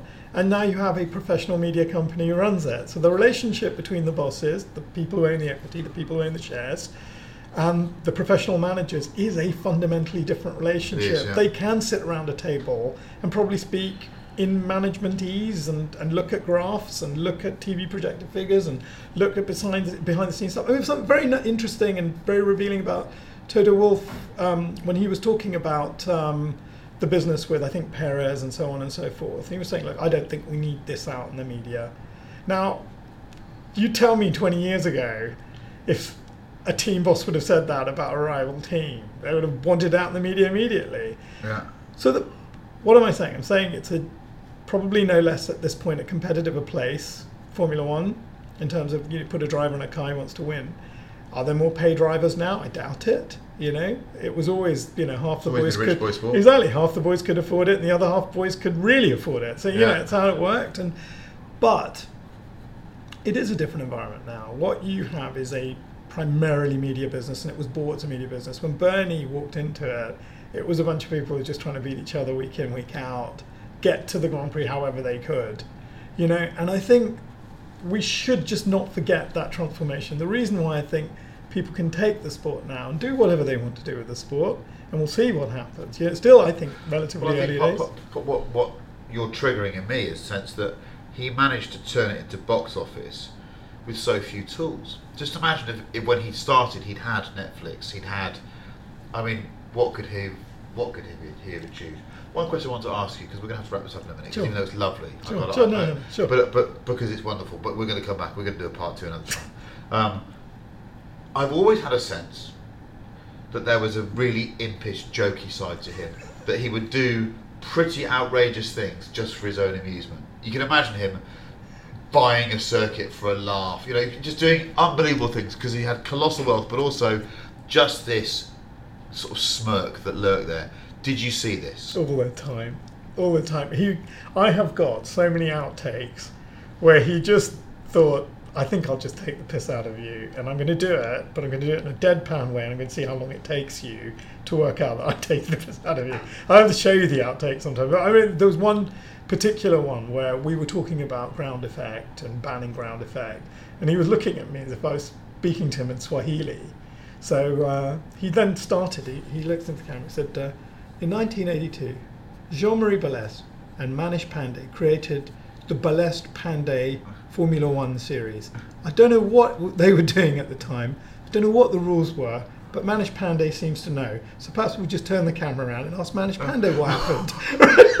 I was just laughing so hard because he felt I was trying to sort of steer the agenda as to you know why skirts were um, were banned. I was trying to make it too simple, if you like, and he was constant. And it was sometimes he'd also do because we use a particular camera, the Interrotron. He has to sit dead center Yeah. as much as possible. And, You know, two hours of filming. As a ninety-year-old man, you might slouch a bit or move to one side, and I'd occasionally go, "Can just we just stop for a second? But you just go, okay, let's go again. And I remember there was one time. I think he saw me slouching. and Went, Manish, can we just? so always, always. Yeah, I, th- I think the. I'd be clear here because I think I, I might get some grief. I know you, I'm sure you're prepared for it. I, I don't align myself to anyone's code. No. I've got my own code. You've got your own code, and anyone listening's got their own code. But I'm not going to feel guilty about being fascinated by someone. I'm never going to be feel guilty about that. This is someone who who influenced not only motorsport but actually the road car environment in ways that we probably wouldn't understand as well.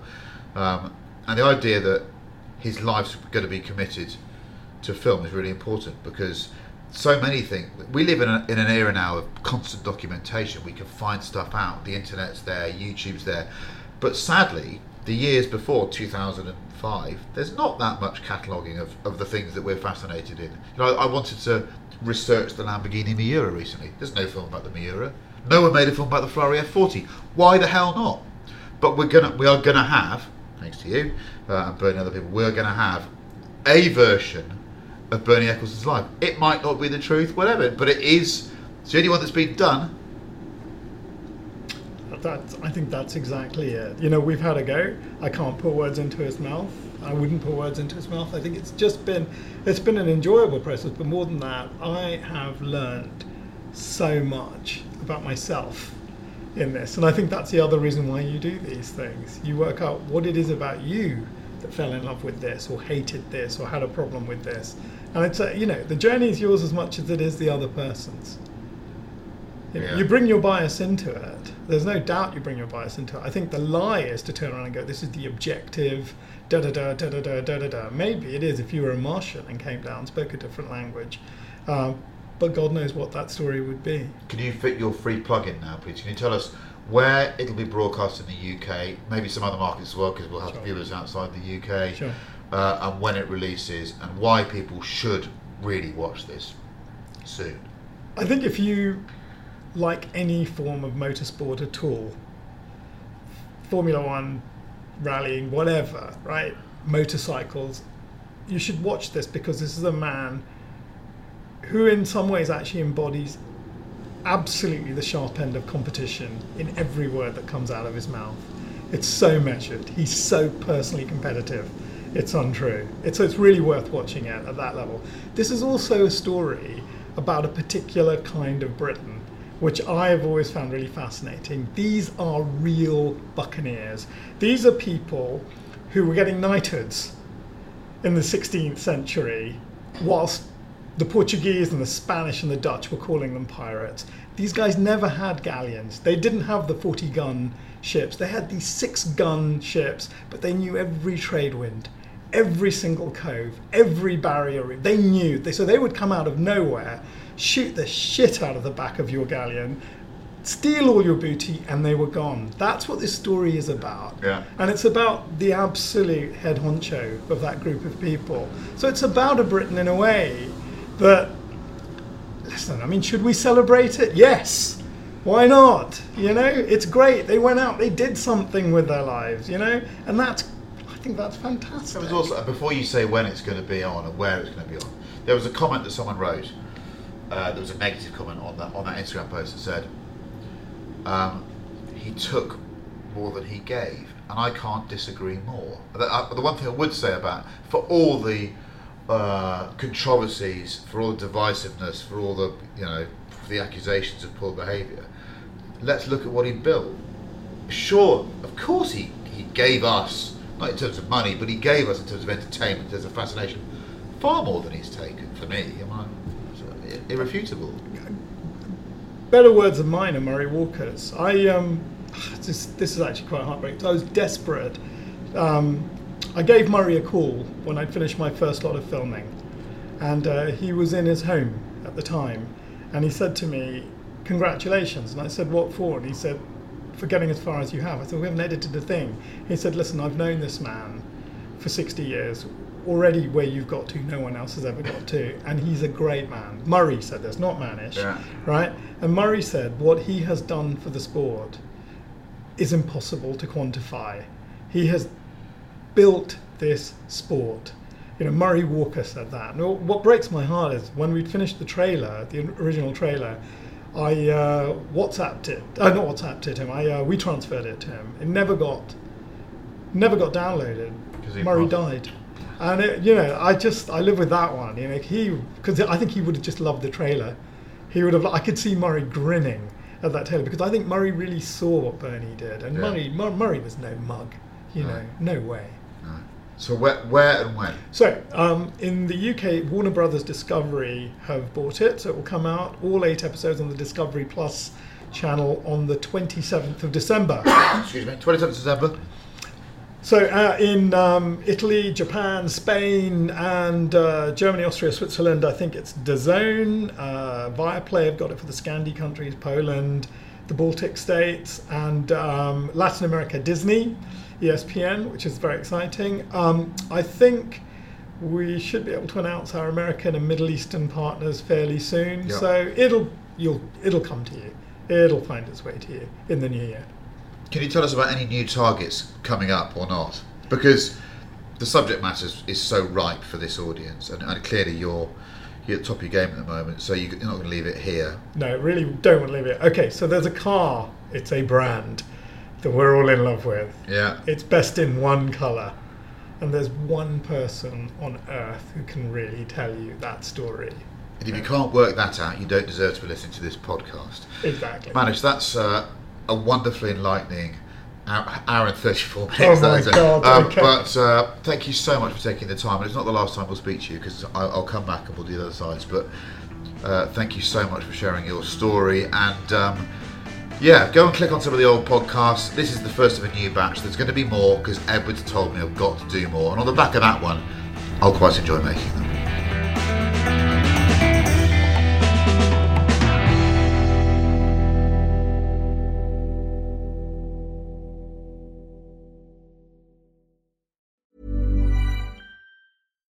Deserves the best, and there's no better place to shop for Mother's Day than Whole Foods Market. They're your destination for unbeatable savings, from premium gifts to show-stopping flowers and irresistible desserts. Start by saving 33% with Prime on all body care and candles. Then get a 15-stem bunch of tulips for just $9.99 each with Prime. Round out Mom's menu with festive rosé, irresistible berry chantilly cake, and more special treats. Come celebrate Mother's Day at Whole Foods Market. Hey, it's Paige DeSorbo from Giggly Squad. High quality fashion without the price tag. Say hello to Quince. I'm snagging high-end essentials like cozy cashmere sweaters, sleek leather jackets, fine jewelry, and so much more. With Quince being 50 to 80% less than similar brands. And they partner with factories that prioritize safe, ethical, and responsible manufacturing. I love that. Luxury quality within reach. Go to quince.com slash style to get free shipping and 365 day returns on your next order. Quince.com slash style.